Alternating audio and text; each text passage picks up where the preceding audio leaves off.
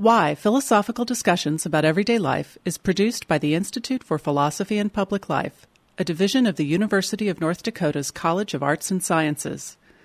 Visit us online at whyradioshow.org.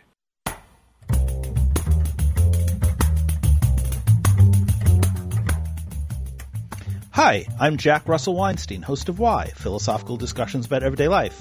On today's episode, we'll be talking with Susan Palmer, asking what the difference is between a religion and a cult. Religions are weird and complex things. They are mixtures of our deepest desires, our most unspoken fears, and the artistic attempt to reconstruct the beautiful. The rituals that make intuitive sense to us are baffling to others. What to wear and eat, who to love and challenge, where to look and why to choose one thing over another. How do we explain these things to folks who just don't get it? This is why unfamiliar religions seem so strange to us and why this foreignness is exploited by theological competitors. In one of my all time favorite books, Lies My Teacher Told Me by James Loewen, a former guest on the show, by the way, he quotes a high school social studies textbook description of Native American religions to make this very point.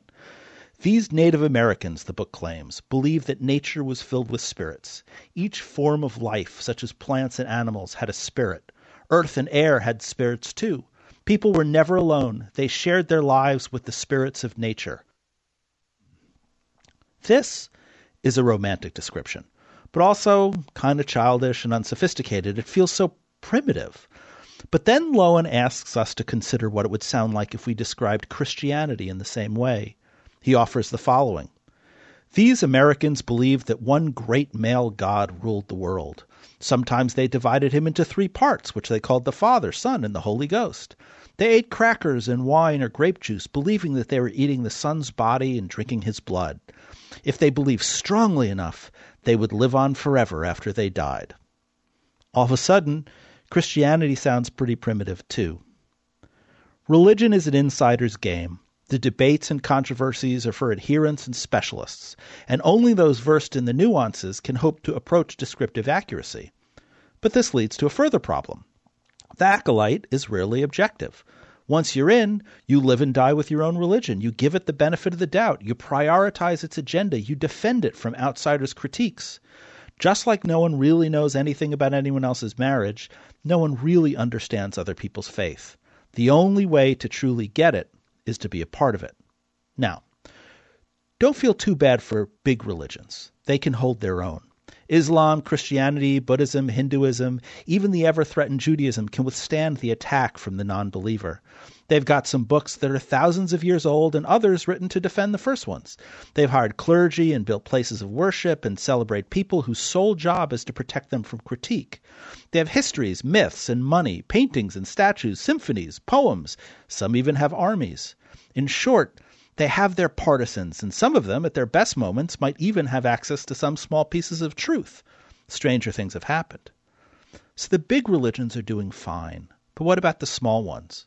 The ones just starting to form, who survive on the scraps the other have left behind? What about a sect that was made up of 12 people, whose book was written last year, whose partisans seem too out there to garner our respect? Is it fair to suggest prima facie that they have no access to any truths? Is it okay to reject in principle their wisdom and ways of life? After all, the newest medicine is the most effective, and the most recent moral lessons are also the most inclusive. How is it that religious belief is the only place we reject progress? We have a term for these new religions. We call them cults, and we do so simply to wave them away. We take the most extreme, the Branch Davidians, the Moonies, the Manson family, and we use them as stand ins for the others. We accuse them of obscene violence, as if the big religions do not have a history of unjust massacres. We charge them with superstition, as if their long standing brethren aren't themselves pretty bizarre. We even charge them with simply looking ridiculous, but that's just not fair. Speaking for my own team, Judaism inspires some really awful haircuts. The world cult categorizes new religions as cartoon characters, and none of us would be surprised if somewhere there were a bunch of fanatics living in a pineapple under the sea. On this episode, we're going to ask about the difference between religion and cults and question whether this distinction makes sense. We're going to look at what it means to study as an outsider and the ethical dilemmas that come from taking them seriously. We're going to question whether there can be objectivity in the study of religion and appreciate the aesthetic beauty of the new. But mostly, what we'll do is offer other religions the generosity and empathy we usually reserve for our own. When James Loewen offered up these caricaturish descriptions of Native American religions and Christianity, he didn't do so to challenge their legitimacy. He did it to condemn the writers who described them so lazily. Religions lie at the core of the human experience. If we're going to bother to talk about them, we should probably do so with a little respect. And now our guest. Susan J. Palmer is a researcher, sociologist, and writer in the area of new religious movements. She's a member of the Religious Studies faculty at McGill University and affiliate professor and part time instructor at Concordia University. She's the author of numerous books, most recently Storming Zion Government Raids on Religions with co author Stuart Wright. Susan, welcome to Why. Oh, thank you, Jack. It's great to be here. If you'd like to participate, share your favorite moments from the show and tag us on Twitter, Instagram, and Facebook. Our handle is at Y Radio Show. You can always email us at askwhy at und.edu and listen to our previous episodes for free at whyradioshow.org. So, Susan, I'm just going to not waste any time and take the bull by the horns and ask you straight out is the word cult a derogatory term? Well, the, the short answer is yes it's more than just uh, a way to wave a group away, as you said.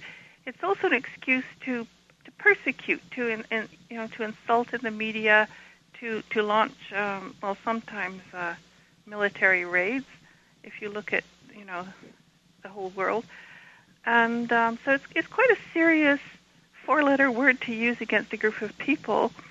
The word, of course, comes from the Latin cultus, which simply was sort of an agricultural term. It means to cultivate, you know, to um, the word culture is related to that word. And it was a pretty neutral word used by historians. Um, you talk about the cult of the Virgin Mary or um, cargo cults in Melanesia. But then in the 1970s, mid 1970s, um, the media started using it as uh, meaning a fake religion, whose leader is either crazy or a psychopath. Was something uh, happening that inspired that shift? Did it did, was it organic, or or was there some sort of persecution or some poli- obvious political intent that inspired them to do this? Well, first there was um, amazing proliferation of, you know, Asian religions that that sprung up in America, like the Hare Krishna and um, the Sufis and the um, uh, Maharishi, you know, Maharishi Mahesh Yogi, um, and upper, middle upper, cl- well, upper class parents were worried because their young kids were joining instead of going into, you know, the professions and university, and they had a lot of uh, access to the media, so these um, negative article, articles started coming out simply because I think parents were concerned about their children. They saw this as a way to throw away your life. But then in 1978, we had the tragedy of Jonestown in Guyana, and after that, the word cult became, you know, a very sinister word. You know, it, it um the the the Jonestown massacre brings up the phrase drinking the Kool-Aid, which now is used all of the time, at least in America, and most people don't know its origin. When when you when you hear that, do, do you does it make you bristle, or are you just so used to that sort of thing that it's it's just another notch? No, no, I don't bristle. It's just it's just become kind of a cliche, you know. Um, I find that people use the word cult. It, it's kind of like uh, you know, when people bring up the Holocaust, the Nazi Holocaust, in in a kind of offhand way in a conversation in order to win an argument, it sort of freezes the dialogue and, and nobody can say anything. I had a mother who who called me and she was worried about her daughter in my class who who decided she wanted to go off and interview a Scientologist, and she said, "Oh dear, is Scientology a cult?" And all she wanted me to say was yes or no. And of course, it's more complicated. Um, so in the end, I just said, "Look, your daughter is not a budding Scientologist; she's a budding journalist." uh, there are some people who think that's worse, but I don't know that we have to get in the conversation. Um, I, am trying to figure out which which thread to pull first. So so I guess let me let, let me ask a a more well no. You are a sociologist by trade, and and and I guess the first question I want to ask is is looking at these sorts of things different as a sociologist. Actually, you know what? I've changed my mind. What I'm going to ask you, and I'll tell you in advance so you can think about it, is looking is looking at um, this sort of thing as a sociologist different than looking as a philosopher or a theologian. But actually, before then, I realize I want to ask we shift from the term cult to new religious movements. That's the term I understand you prefer. What does that term give us that cult doesn't give us? Why new religious movements? Well, scholars in the field like to call them new religious movements or NRMs for short. Um, because they're new, they're young religions whose leader has died recently or is still living, whose founder, you know, charismatic prophet, is still around, or um, and their movements, they move, and in other words, they change rapidly because they're because they're very young, like a baby. You know, they they transform quickly. You know, they expand, they change rituals, they experiment. Um, the leader's still making up the belief system because he's he's hearing revelations, he or she. So um, you know they move, and then they're they're religions. So we take them seriously as religions.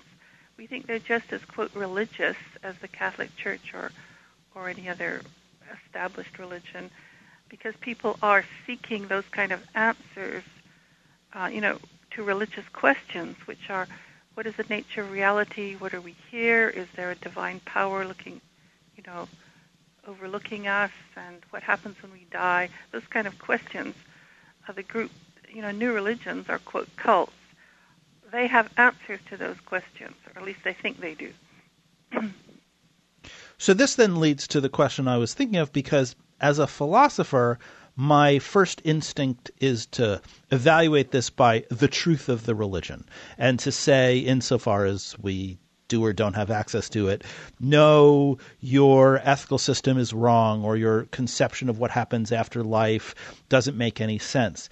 As a sociologist, can you bracket the truth claims and just look at the sociological aspects when you study these new religions? Yes, you, we use yeah, the please. word bracketing. We we bracket. In other words, we don't say oh, you're right, the extraterrestrials did come to Earth, you know, and found um, civilization. You know, I was studying the Raelian movement for 15 years, you know, the biggest UFO religion in the world. So I would do quite a lot of bracketing, which means you don't sneer at them and you don't say, oh, they're wrong, but you don't say, oh, maybe that's true, how wonderful. Um, of course, there are always moments when I think, hmm, what if this were true? I mean, I do like to think that I'm you know, still open enough to the possibility of conversion is still there. I'm not too old and and you know hardened by all my research. So, you know, there are always moments when I think, hmm, I wonder.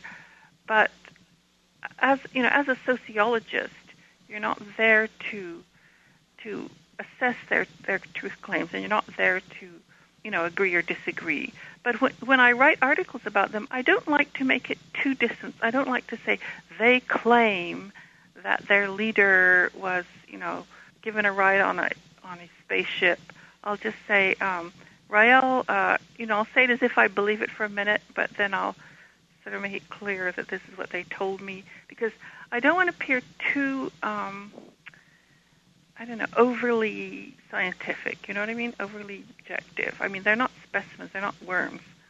What you you have a marvelous piece that uh, has been reproduced on long form, uh, which I'll link to on the website, and in it you introduce the, the, the study of this and talk about some of your research assumptions, and then you tell some stories, and you tell the stories with such good humor and affection.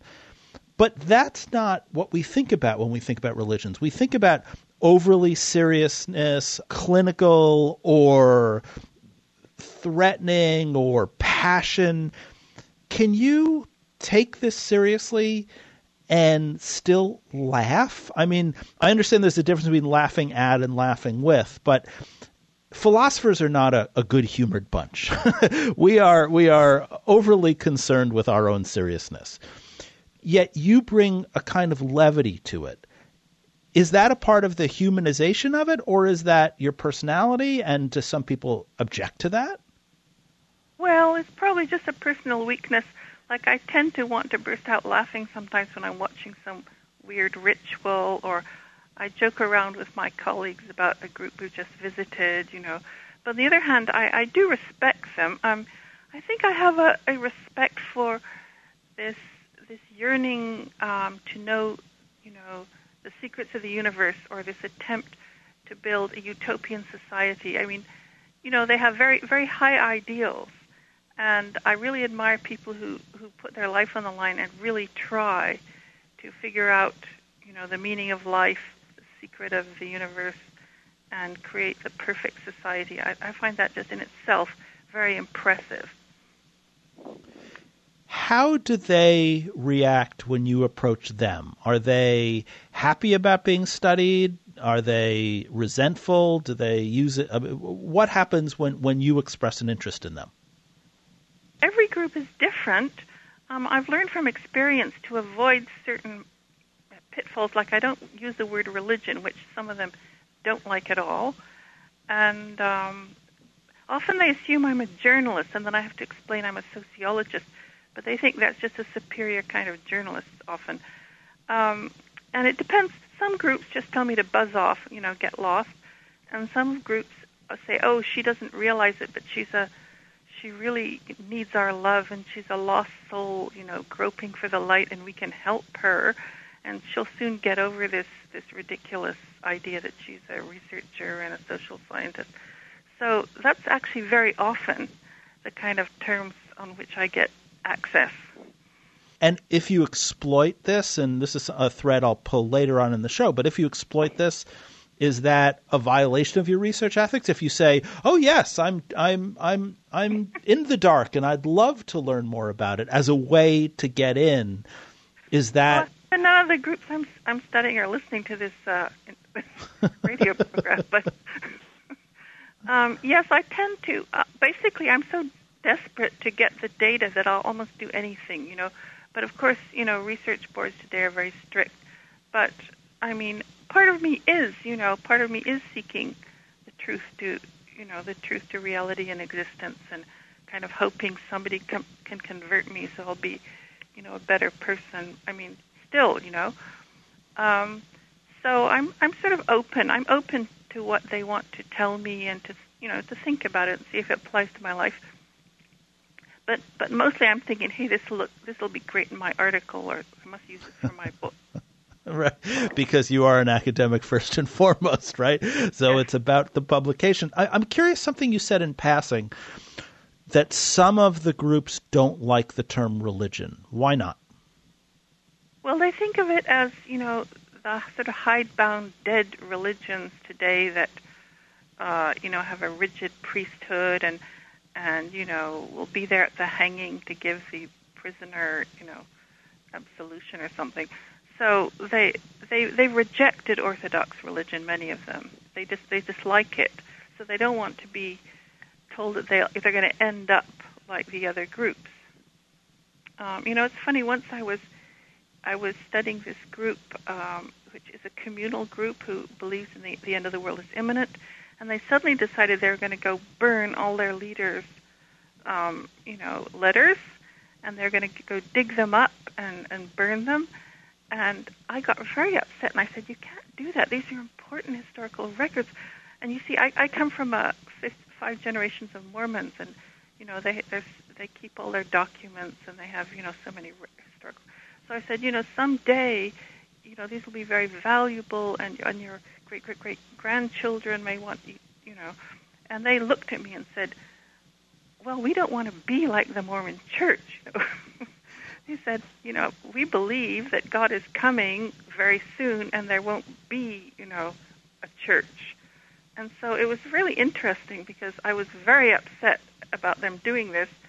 And basically, they're saying, we don't care about the future, we don't care about history, we don't want to be a respectable church someday, you know? There's uh, another word there, this respectable. I mean, obviously, so what did this group think the term respectable means? I mean, obviously the term is yours, but but when these groups reject this orthodox, stodgy, established religion, is it analogous to a teenager sort of rejecting the way of life of their parents? It doesn't matter what that way life is, there's going to be rebellion. Or is there some sort of thread of respectability, of institutionalization, of of uh, I don't know establishment that runs through this group in particular, but but groups in general?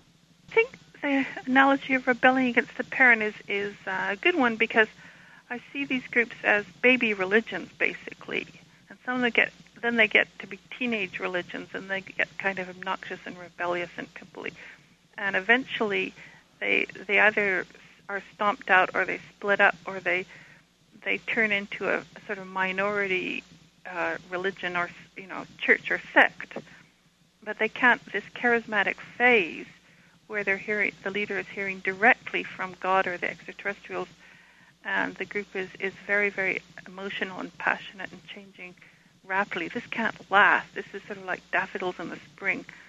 So um, yeah, I think I think there is this rebellious thing and the need to it's it's partly the need to create their own identity, their own group identity. So they have to reject the identity, you know, that they had before, or the, you know, mainstream culture, in order to to create this new budding culture. When we come back from the break, I want to ask you what religion is and if the term differs radically in the larger, uh, more well known religion in these small groups. I also want to follow up on something that you just said, which is that this charismatic stage can't last. And I want to talk a little bit about whether or not there are identifiable phases that you see in, in each of these new religious movements. But for the moment, you're listening to Susan Palmer and Jack Russell Weinstein on Why Philosophical Discussions About Everyday Life. We'll be back right after this.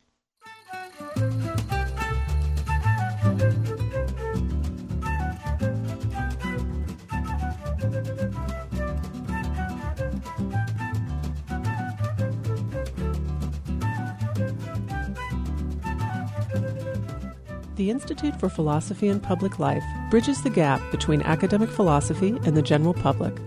Its mission is to cultivate discussion between philosophy professionals and others who have an interest in the subject, regardless of experience or credentials. Visit us on the web at philosophyandpubliclife.org. The Institute for Philosophy and Public Life, because there is no ivory tower.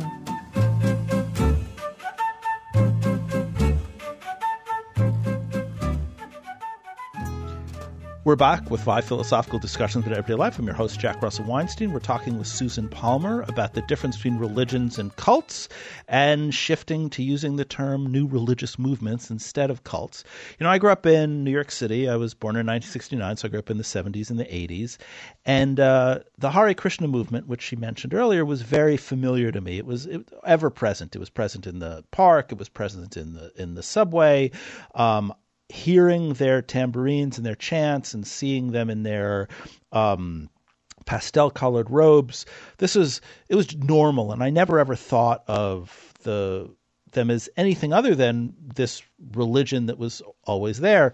And i always tell a story that I am the only person in the world who's ever been hit by Hare Krishna. and it, um, I was walking through Harvard Square, and there was a, a, Krishna representative, young guy, who would always sort of try to get my attention, and I would ignore him. And and uh, and so finally, he cornered me, and he talked to me for a minute, and he said.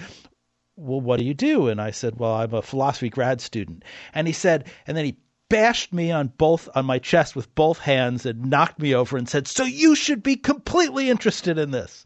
And um, that's the whole story. It's not that long of a story, but that idea of the passion overriding the pacifism of Hare Krishnas has always stuck with me. So I guess Susan, the question I, I want to ask you about this is: Does is one of the keys to accepting these religions just taking them for granted. And what I mean by that is, for me, the Hare Krishnas were just ever present. They were always there. There was nothing odd or abnormal about them. And so I just treated them the way that, you know, they were a religion, a small religion that I had no interest in. Is, is one of the central themes uh, in dealing with new religious movements that they're isolated and they're unfamiliar and they're strange? Is there is their segregated way of life self detrimental? Does it does it interfere with their goals? Well, that's those are several questions there. I think first of all, um, what's important is to get information to understand the group, and there's several important um, institutes that that offer information on unconventional religions and new religions to the public, like Inform in London and the UK. Um, so people can phone up or go on their website, like any worried parent whose child has just joined some strange group can find out um, accurate and reliable information. So they don't depend on, you know, sort of tabloid articles that say, hey, this is another Jonestown, you know. So I think that's really important for people who want to know about the latest quote cult that, you know, came to town to find out if it. Some of these groups actually have never been studied; they're too new, nobody's. There's so many. In fact, we can't study all of them, but many of them there. There's a couple, at least a couple of articles by a, a grad student or somebody, and so they can find out. They could um, go and get the group's literature and look at what they believe, and of course, the groups are all very, very different. Like some of them are, in fact, uh, dangerous or you know fraudulent, or you know they they practice fraud, or there has been a history of abuse or you know crime in the group. I mean, it's pretty rare. I mean, most of them, in my experience, are quite harmless. But you know, it's like when you're you know when you're swimming, you want to avoid a moray eel, but you can hang out with the other fish. You know, so they're all quite different. I think that's important to to uh, for people to understand because journalists tend to think that once you put the word cult, then you think of Jonestown or Aum Shinrikyo or Waco or the groups which, which have had violent episodes. So the idea is this group is going to blow up and people are going to get killed. But in fact, this is ridiculous. Um, it's actually very rare if you if you look at the sheer number of them. Is there an estimate as to how many of these groups there are, and, and, and is there a sense how big do they tend to be once they start getting noticed? Well, there have been different estimates. Now, the problem is where do you draw the line between a quote cult, a sect, and a church? Because some of them might have a, a reverend or a priest who broke away and started a new little congregation. So we're not quite sure yet if he's still part of the Catholic Church because he hasn't been excommunicated yet. You know, so there are these right. borderline groups, and um, then there are groups that you know, come from India or another country, and then the uh, Swami decides to set up shop for the local hippies, and then the group goes through these amazing transformations and actually turns into quite an original new religion. But other people's, you know, so the question is, are they a, a Hindu missionary movement in the West, or are they a quote cult? So it's it's kind of often hard to separate them as a as a category and in order to count them. So I'm saying that. And then, of course, there are always little groups that are always sprouting up that nobody's noticed yet. And also, some of them just die a natural death or, or, or move. So it's actually quite difficult counting them. In Quebec, there used to be a center of information on new religions, and they estimated there are 800 in Quebec, which is where I live. I just wrote a book, by the way. I just came out with a volume co-edited with my with Gareau and Martin on uh, which is called The Mystical Geography of Quebec, and it's about new religious movements in Quebec. In the States, uh, we've had a lot of different estimates, maybe 2,000 or, or less. Um, so it's hard to it's hard to say, really. Are some cultures more accepting or fertile, I should say, for uh, new religious movements? Are you more likely to find them in Quebec in America than, say, Italy or a place like yeah, that? Yeah, absolutely. This American sociologist uh, Rodney Stark uh, has this term. Um, uh, if a country has a quote favorable ecology, so for example, a prophet who's just had a vision can come to Montreal and set up shop, no problem. But if he goes to Iran or China, forget it. You know, he'll end up in jail. So certainly, some cultures are much more open and uh, you know hospitable. Oh, the other thing I want to say though is not all new religions are um, sectarian and you know communal. Um, I think the most interesting ones, the ones that fascinate me, are the ones that have the most unique cultures and they have different, you know, family patterns, like unusual authority patterns and so on. And they, they often have funny costumes. And these are groups that are waiting for the end of the world, that believe everyone should share everything in common. The leader is seen as divine. And these groups are fascinating to study because they're so different. But there are many um, new religions that really aren't that different than, you know, just going to an office party or something. In other words, they they have a different philosophy, but people are not that involved. They might show up for an hour a week or you know just subscribe to the newsletter or something, but and use the you know use the techniques to improve their career or something.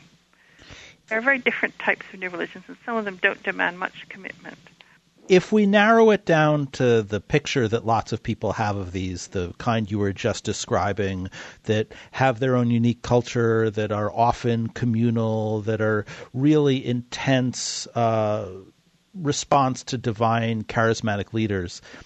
What does that do to the numbers? Uh, d- does it cut the numbers down to 500 in the United States and 100? I mean, I understand these are estimates, but I guess part of what I'm trying to get at is we have such a dominant sense of this as being the picture of, of a cult. I'm curious how representative it actually is of the new religious movements.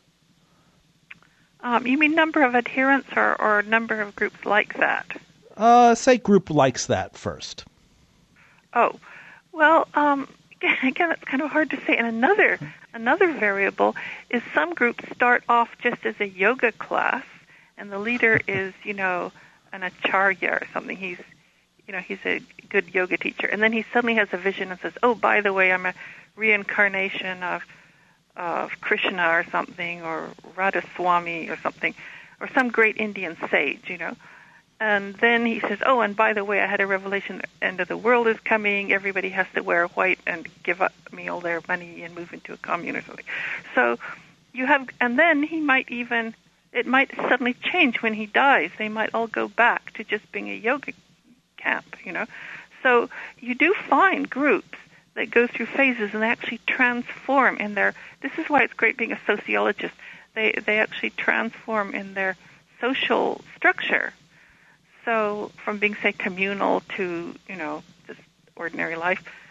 Um, so you know in that way that makes it also hard to to separate them you talked about the violent aspect and, and how people are concerned about that, but in passing, you've also mentioned this idea of giving all your money and, and, and subsuming your identity. And I'm curious about how legitimate those fears are and how often that is because in the back of my head I had a conversation with someone who's a moderately observant uh, conservative Jew but who's a recovered drug addict. And once he said to me he was paying his annual dues and once he said to me he said being a Jew is a lot more expensive than being a drug addict right? So I mean in the sense that religions are expensive that's not unique to new religions. But at the same time there is this fear of people being completely subsumed and giving up all of their worldly possessions. And that's the that's the cultural myth that we tell. Is that common? Is that something that people ought to be afraid of, or is that like being struck by lightning or or being you know eaten by an alligator or something? It it really doesn't happen very often. Well, you know, if you you find ex-members, people who've been in a group for 10, 20 years, they come out and they're very bitter that they sold the family home and gave all the money to the group. Um, that they haven't had any kind of work experience. You know, they're not going to get any kind of pension. So then they get angry about it.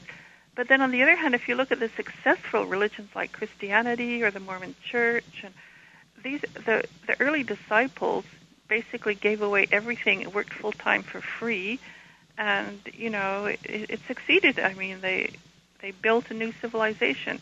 So if if you have a, a, a spiritual vision and dream and uh, idea of the future, and you're a charismatic leader, well, of course, you expect people to give everything, all their money and all their time and energy to your project, and their expectations are so uh, wonderful that they, uh, you know, they feel this is certainly worth doing. Um, and for many of them, it, it it works out, and that you know the group becomes successful. It becomes international. They they're promoted. They become local leaders. It becomes part of their way of life, their culture. Um, and for others, you know, the ex-members, you know, it's it's a disaster. They they they feel they've ruined their life. I guess that's not so different than the garage rock and roll band that wants to make it big, right? That if they use all their money to buy guitars and amps and drums, and then they spend a year or two years in a van, uh, consuming their entire life to touring, and then they can't get a, a record deal, or or their first record flops, and then they have to go. A friend of mine who was in a very aspiring band um, that had a couple records ended up becoming a dentist, right? And so I guess it's not that different, right? It's just it's just the commitment. So so what is a religion? I mean, we're talking about the initial distinction between cult and religion, and, and we now have this idea that, well, okay, new religious movements are baby religions. They're just starting out. Some will be successful, some won't. What is a religion? Is it something that we can define? Well, as, as a sociologist, um, you know, I I would say a religion is a, a group of people. It has to be collective and um, they have to have some kind of experience. Actually, uh, Ninian Smart has a good. I used this in a court case actually when I was an expert witness supporting a Rastafarian who was trying to. UPS was trying to fire him because he refused to shave off his dreadlocks in order to get a promotion. Um, and so they were saying it's not a real religion, and I said, well, it is a religion because it has these six characteristics that Ninian Smart, you know, lists and one is that you know you have an organization, a group of people who meet. One is you have experi- an experience, so people have what they consider a spiritual experience. And for the Rastafarians, they they get it by smoking ganja, and um, and they have um, a, a myth, you know, an idea of how creation myth, how the world was, you know, began, and so on. What happens after you die? They have um, doctrines they have, you know, values and how you should live, moral values. I think there's another one I've forgotten about. Anyway, you know, you can use this as as a criteria to decide if a group is a, a religion or not. And there's a difference between the the way the different disciplines would look at the, you know, new religions. For example, um, sociologists tend to be very tolerant to new religions because they see them as fascinating little mini cultures and societies that are fun to study, and that you know, Peter Berger, the great sociologist, said you know, reality is socially constructed, so we don't we don't say this is a real or unreal culture when we look at them, or it's it's just as real as our idea of what's real, you know, for middle class North Americans. Um, but psychologists tend to see them as they tend to look at the leader as being a psychopath or schizophrenia or a narcissist. There have been a lot of articles written, say, on Rajneesh as a narcissist. Um, and they tend to think they t- they believe in the brainwashing theory, which is people only join because they're, you know, they're kind of duped and pressured and hypnotized and and they're put through these techniques of mind control and so on. Whereas sociologists would tend to say that conversion is voluntary And um, theologians uh, tend to dislike new religions simply because they don't share the same belief system, so they have kind of a faith based approach to studying religion. that really touches on a lot of this, which is this question of free will and of choice. We all know the language of programming and deprogramming that when it comes to uh, cults. Um, but at the same time, right now we're in a period in the United States where there are adherents of, of Donald Trump, say, where no matter what he says, no matter how obviously false it is, they accept it as true.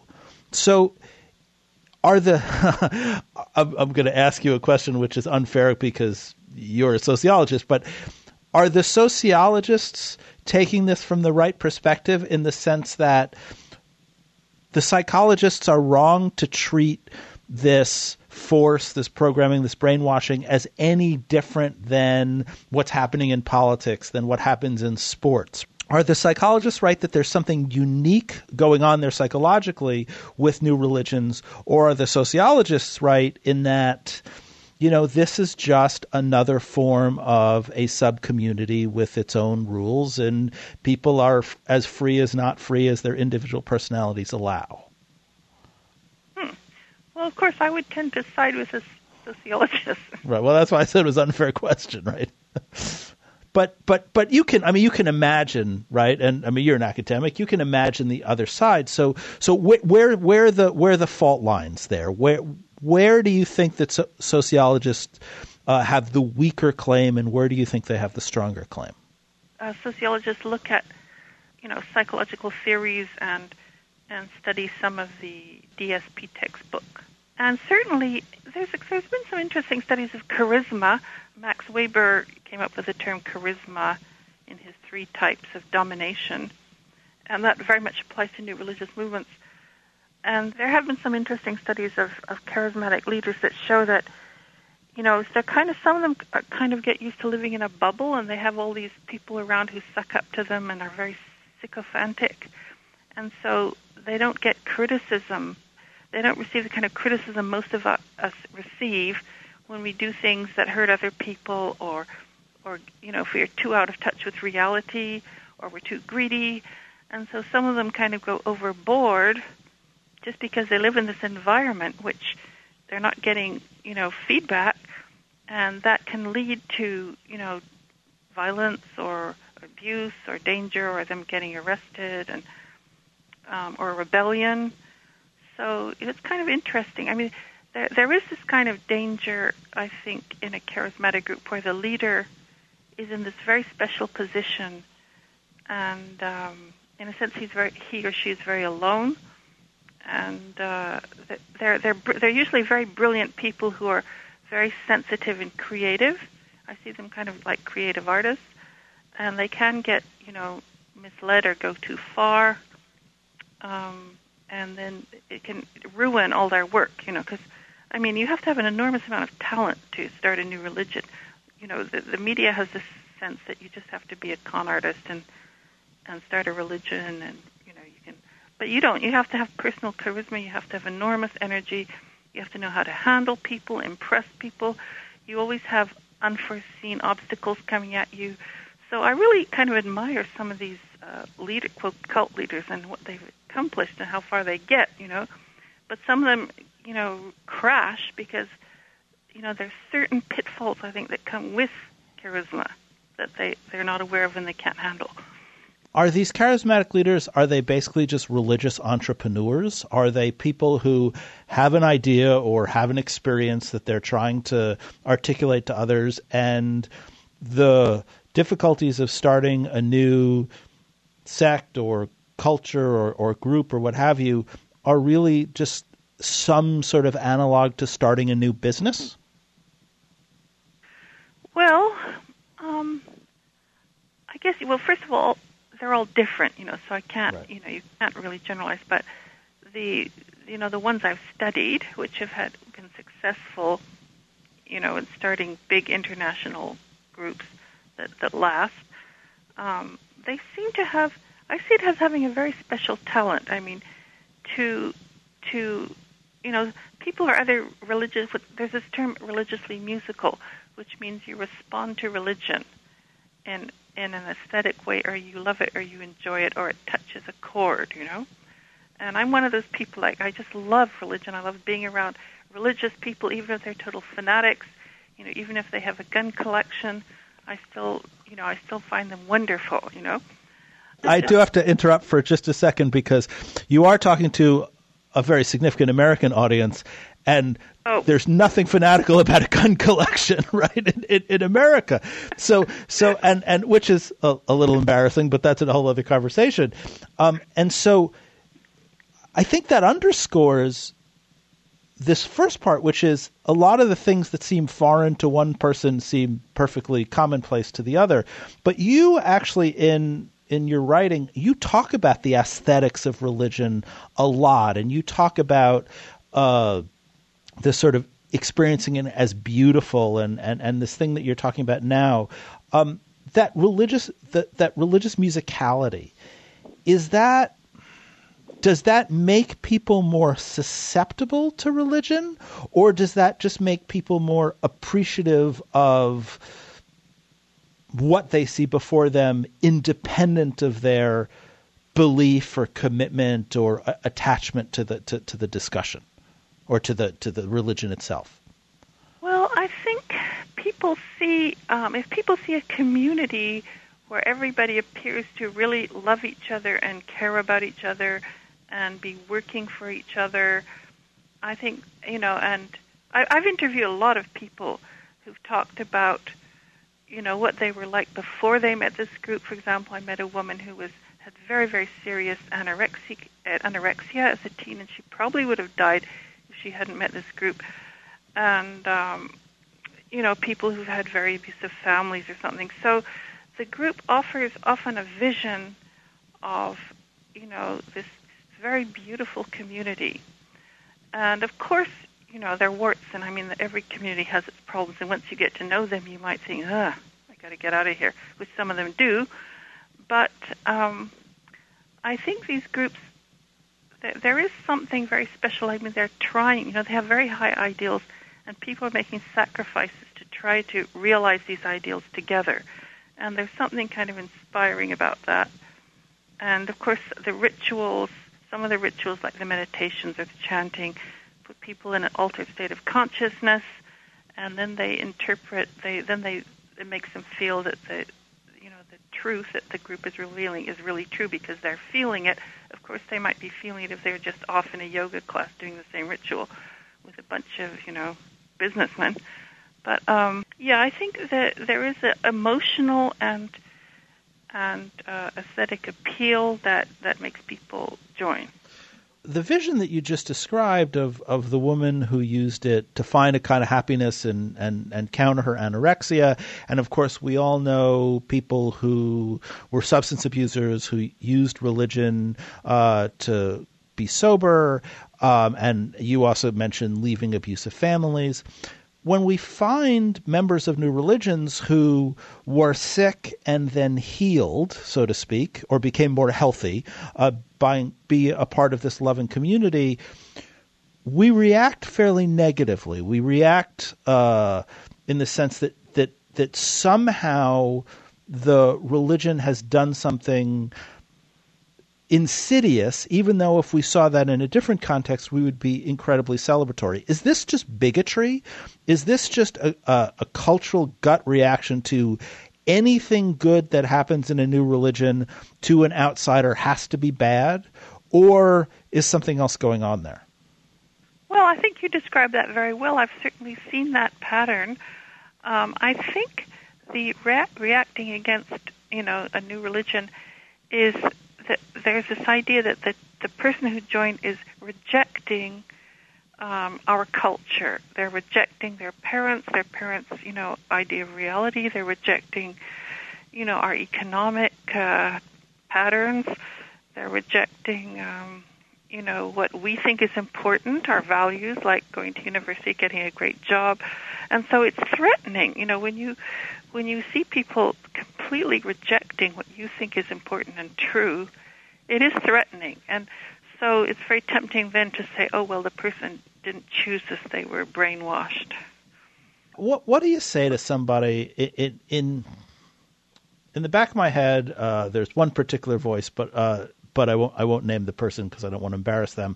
Whose response to all of this is going to be, a pox on all of their houses. There's nothing happening in new religions that uh, not happening in the big established religions, and that's because they're all evil and they're all insidious and they're all taking advantage and they're all anti-science and they're all X, Y, and Z, and we would all be better off if there was no religion at all.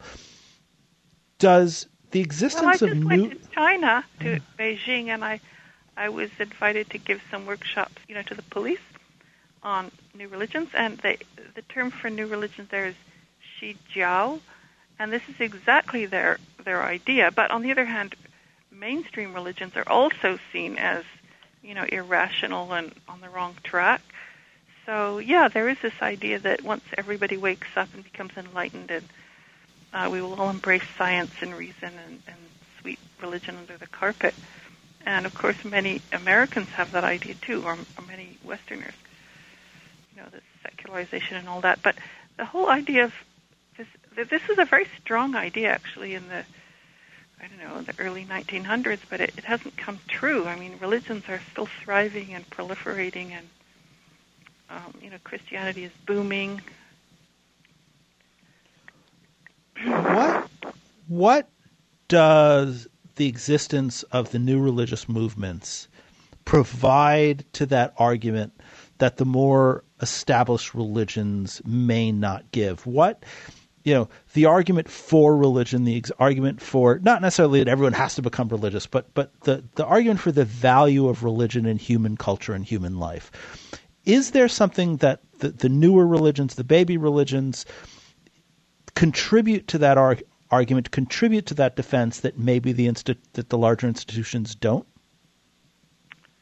Yes, I think so. I mean, well, religion you know, is supposed to give us um, that kind of support that society doesn't give us. You know, like people get certain emotional supports, community support on, on going to church on Sunday, but but you know, mainstream religions are often hidebound. They're unaware of the subtle changes in society. Um, for example, for example, gender. You know, the way gender has changed, the way the family structure has changed, the way the economy has changed, and they're not really responding in a sensitive way to people's needs. Whereas often these little upstart religions um, have, you know, they have answers that that may sound really weird, but they seem to work with people, and and they are kind of aware of of um, you know problems that people have, and and and give them solutions um, that can't be found yet in mainstream religions because often it takes a while. For example, the Unitarian Church now is very hospitable, hospitable towards gay couples, and yet 50 years ago, you know, every every Christian church was was hostile basically to homosexuality. And you find, you know, pagan groups where they've even gone way beyond, and there's there's a very elaborate kind of gay culture in in in you know neo paganism. Um, and I was just reading about this group in uh, Brazil. I think it's called the Valley of the Dawn or something, where they they offer healing and um, help to people, and they're they're responding to poverty in in a really new way, and and with healing rituals uh, available to people who've, who've tried different you know medical treatments that didn't work. So I think you know new religions are kind of filling the gap. I mean, they're they're sprouting up between the cracks, if you like, where mainstream religion is, you know, leaving gaps. So, so it's more than just the new religious movements provide a sort of boutique religion, a sort of a religion that pays more attention to this particular individual because the institutions aren't so big. It's also that the larger religions are missing pieces that are that are relevant to a new world and the new religions maybe are more responsive to that? Is that is that?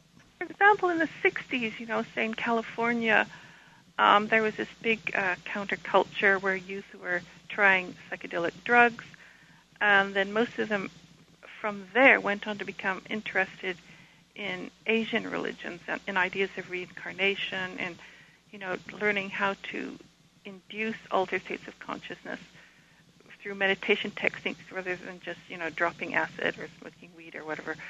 So I mean certainly the mainstream churches were not sensitive to this this social trend, but you know you find a lot of new religions who were very sensitive, like the Hare Krishna. In fact, when they moved into San Francisco, had this big poster on their temple saying, "Stay ho- stay high all the time on Krishna, no bring down, transcendental ecstasy, blah blah blah." You know. So um, these these quote cult leaders were talking about these real things, and and it was also the sexual re- revolution, which was like you know the mainstream churches would look askance at people who didn't get married first. But you know, many of these, for example, the children children of God um, had their what they, what they call happy hookers for Jesus, you know, female missionaries, and um, you know they had very liberal attitudes to sexuality, which they somehow uh, absorbed into their whole religious culture. So you know it became a part of the sacred you know way they lived and um, so you know, in many in many ways, I, I see new religions as forms of exper- experimentation that are experimenting with things that are going on in society that um, you know the big religions haven't really noticed yet or learned how to cope with. I really like that. I really like this idea that um, one way of looking at all of this are as mini laboratories or control groups for this variable or that variable. We're going to uh, investigate what happens if we center our spiritual life on UFOs or on sexual life or on uh, organic growing or on breathing techniques or things like this. How often have the groups, the smaller groups, been able to influence the bigger groups. Uh, you know, I, I, mentioned entrepreneurialism earlier, and, and part of what happens in the modern marketplace today is you get a small startup, it's incredibly successful, and then one of the big companies buys it up, right? And so it gets absorbed, and, and the new technology and the new ideas, the new methods become absorbed. Is there any way that the bigger religions, Hinduism, Buddhism, uh, Judaism, Christianity, Islam, do they ever learn the lessons and absorb these uh, new religious ideas, or are they? Do they see them as such competitors that what they really want is to destroy them and not learn from them? You know, that's a really interesting question. I haven't really thought about that. Um, I can't really offhand think of an example of, you know, a big religion borrowing something, you know, appropriating a, a ritual or, or doctrine or from a you know new religion. Um, certainly, you know, say the Waldorf schools were started by Rudolf Steiner, who'd be considered you know leader, a cult leader or whatever. Um, but now they're very successful and respectable, and in fact, you know, schools for the wealthy. Um, and his techniques have become and his ideas have become kind of mainstream, even though they're still str- a bit strange. Um, but I don't know. I mean, new religions, of course. I mean, churches now sometimes have meditations, but you could say that just from Hinduism. Um, I'll have to think about that. I haven't really uh, seen that pattern. I think generally um, the bigger religions tend to sneer at the baby religions. So, um, you know, we found in my book on on new religions in Quebec, we, we gathered all the articles that had been written about new religions in Quebec since 1945, in, in French, of course. And there were most of them, the vast majority, were written by Catholic priests or Jesuits, and they were saying these are all wrong because they don't believe in Jesus, you know. um, and so they're on the wrong track. But then they're saying, on the other hand, it's very impressive how they managed to get youth so excited about this and attract so many people. And maybe we should study them just so we can find out how they do this and that we can apply this now in our, our youth program. In fact, many of them actually end with a chapter on that. It's really interesting. That's very interesting. Um, so, is there are there stages? Are there identifiable stages that any new religion goes through uh, that then has a success that, that becomes successful and, and long standing, or are the the sort of lifespans as unique as the individual belief systems? Ooh, that's a tricky question. Um, you know, usually it starts off with an uh, individual having a mystical experience, you know, hearing from a divine person or having a marvelous journey in which they have a vision. And then the person has a difficult job of communicating this in language that other people can understand. And sometimes they convert their own family first or their, you know, their friends um, or their girlfriend or wife and then they have to reach out and get more people, and slowly it, it gathers. And then when they get a, a big enough body, then they and and you know then they have to sort of make institutions to keep the group together and make rules. And then um, society sometimes starts to notice them and says, you know, it's exactly like me going out in the garden and saying, "Ooh, there's a weed. I got to yank it out," you know, or spray the weed killer on it. So so then um, they get some kind of negative notice, like mm, probably you know there's an article in the in a newspaper or something, and then you know a local the locals don't like their children joining, so they'll they'll you know tell the police this is a cult, or they'll talk to the mayor or something, and so then they have to navigate um, their relationship with their surrounding society, and also they have to get goods from the surrounding society and, and give something back so then they have to have some kind of industry or, or service they offer. Um, and then they might expand and move to other countries, open missions in other countries. And then the leader will have this problem of having some charismatic young priest who's threatening to do a schism or take over his charisma. So he has to figure out how to, um, you know, discipline him. But you can sort of see a core pattern. Even in your account, uh, the leadership sounds disproportionately male. Is this the case? Are there are there a lot of instances of, of female charismatic leaders, or is this a role that just tends to be male historically? Well, no, actually, I I'm probably using sexist language here, so excuse me, but I'm certainly there are many there are many female uh, charismatic leaders. There there are more males as far as I can tell, but there's certainly many uh, female charismatic leaders. Um, and there are also couples who are kind of equal, who have a kind of, you know, folie à deux, where they, they get together and they share the vision and they work together and they're like one person. That, uh, that's interesting. I, I never thought of sort of a couple leadership, but actually we have a friend, we have a couple who's friends who at least tried to start their own church in their own house and this fits the pattern, right? I don't know, uh, uh-huh. you know, that they just they saw themselves as very religious Christian. They've got a lot of kids. They moved out of town, and there was a period of time on social networks where they were talking about having their own church and and, and leading the group and, and I don't think they thought of themselves as starting a new denomination or a new sect, although I'm not in their heads and we're not such intimate friends that they would tell me if, if they if they were.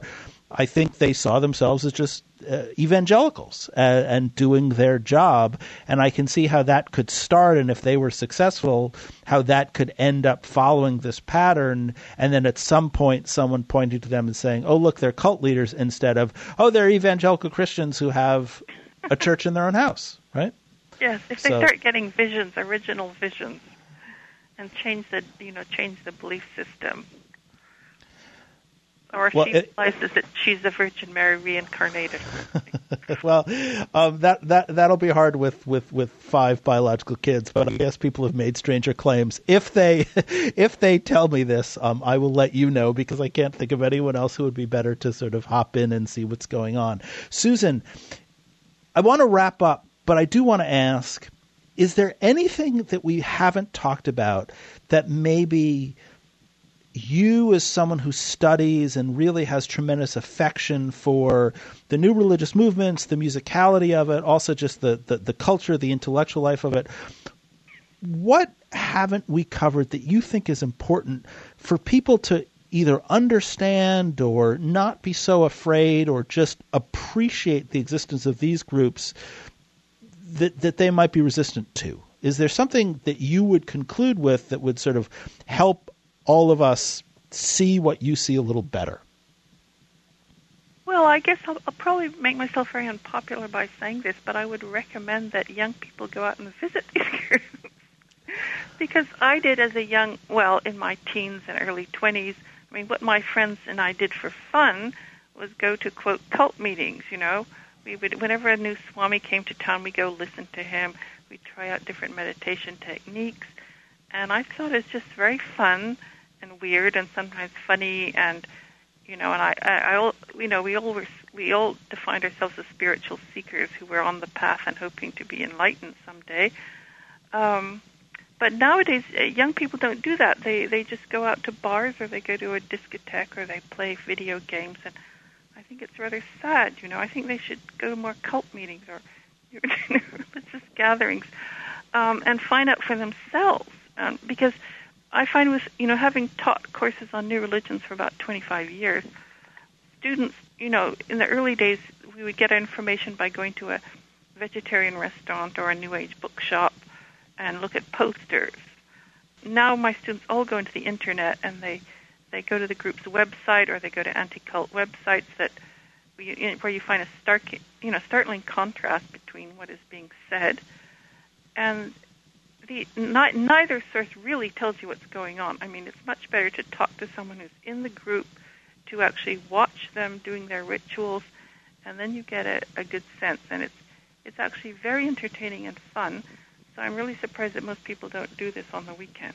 It, it's interesting because right, we're recording this during uh, the pandemic, and the first vision that comes to mind is their parents who will hear you say this. You acknowledge that you might be unpopular saying this, and they're going to be worried that their kids are contaminated by this. And I don't mean contaminated with the coronavirus, I mean contaminated with this cult, that it'll soil them, that they'll get their claws in them, and that once they have their email address or their phone number, they'll never leave them alone. But you don't you don't see this as much of a threat, or at least no more threatening than any other aspect of life, do you? Oh no, I, I visited a lot of groups when I was in, you know, my teens, twenties. They, I didn't join any of them really. Well, maybe one or two for a short while, but they didn't try, you know. Well, actually, there there were exceptions. Like there was one group, you know, Landmark that used to be called uh, Est. Yes. And they phoned me every evening for weeks and my kids were going nuts because I was supposed to be making dinner, and the phone would go, and so I'd delay the dinner, and my kids were like, "Mom, we're hungry," you know, because they'd be telling me their, you know, life story, and I thought it was really fascinating. I was writing it down in a book, so, but it can be very annoying, you know. So there are groups that are very clingy and, and you know, bug you, but um, I think if you're interested in, you know, religion, if you're religiously musical, you know, you don't have to go to a new religious meeting. You could go to a a, a Sufi, uh, you know, a Sufi uh, center uh, zikr, or you could go to one of the in, Quebec. They have these wonderful kind of right-wing Catholic groups that are, um, you know, do the old the old mass, the pre pre-Vatican right. mass, and so on. I mean, there are a lot of uh, interesting groups now to, to visit, or or you could go to a, a Brazilian Pentecostal church or a Chinese Pentecostal church. I mean, all quite extraordinary. I think that that is a really good and challenging idea. It's harder uh, for our listeners who are in rural areas. It's a little harder to find, but certainly they're out there, and it's super intriguing and opens the door to a whole lot of new experiences, which are learning experiences or entertainment experiences, even if they don't lead to enlightenment. Susan, thank you so much for joining us on Why. This has been a tremendously interesting conversation. Thank you, Jack. That was really entertaining. It's lovely speaking to a hybrid, you know, academic who's part journalist, part academic. It makes it so interesting. Well, I, I, will. I will pick that description instead of the more negative ones that people rely on sometimes. So, thank you so much. You have been listening to Jack Russell Weinstein and Susan Palmer on why philosophical discussions about everyday life. I'll be back with a few more thoughts right after this.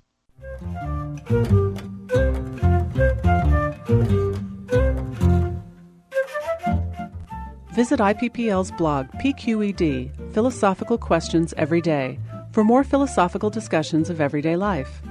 Comment on the entries and share your points of view with an ever growing community of professional and amateur philosophers.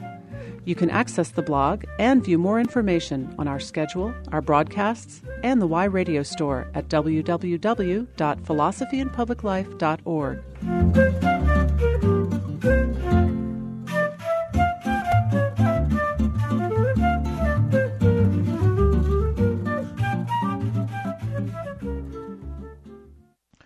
You're back with Why Philosophical Discussions About Everyday Life. I'm your host, Jack Russell Weinstein. We were talking with Susan Palmer about the distinction between cult and religions and how cults should be considered as new religious movements, as baby religions, rather than something unique, different, and even dangerous.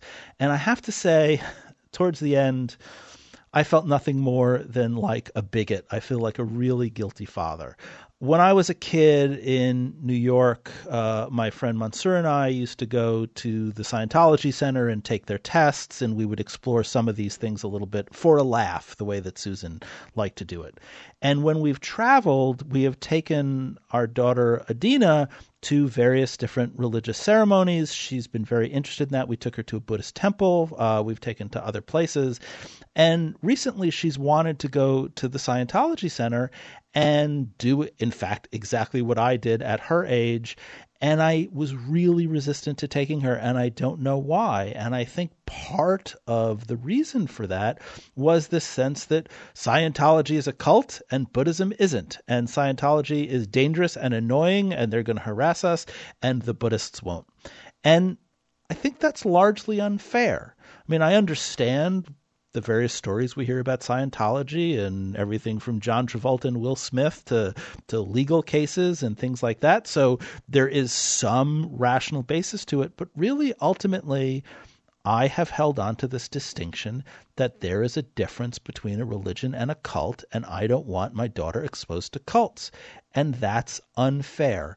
On the face of it, that's simply bigotry in the end, there may be new religious movements that are dangerous, and there are maybe pl- places that she shouldn't go or certainly shouldn't go alone. But that's true of every store, of every nook and cranny in this world. And so for me, this conversation really helped me move my conception of what is worth exploring. I don't know if I have a new categorization. I don't know if I'm never going to use the word cult again. But I do have this sense from what Susan offered that there's stuff there that's worth experiencing, learning about, talking to, and taking an interest in. And that it isn't just on the face of it crazies who are trying to steal all our money and get us involved in some drug induced destructive orgy that will end us some faceless drone in a UFO movement, right? That's just not fair one of the wonders of doing the show and one of the great joys of talking to specialists is that when the scholars are good, they can really explain to you what is so pleasurable about what they study. And I think Susan has done that today. She's really showed me, and I hope all of us, that new religious movements are worth our attention, if for no other reason than to appreciate the musicality and the aesthetics of the wide range of human religious experience that's worth spending some time on, and that's worth thinking about.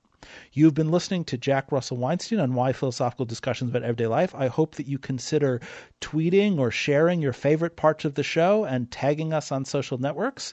We'd love to hear from you and we'd love to share what you share and make you a star like we are. But otherwise, thank you for joining us. As always, it's an honor to be with you.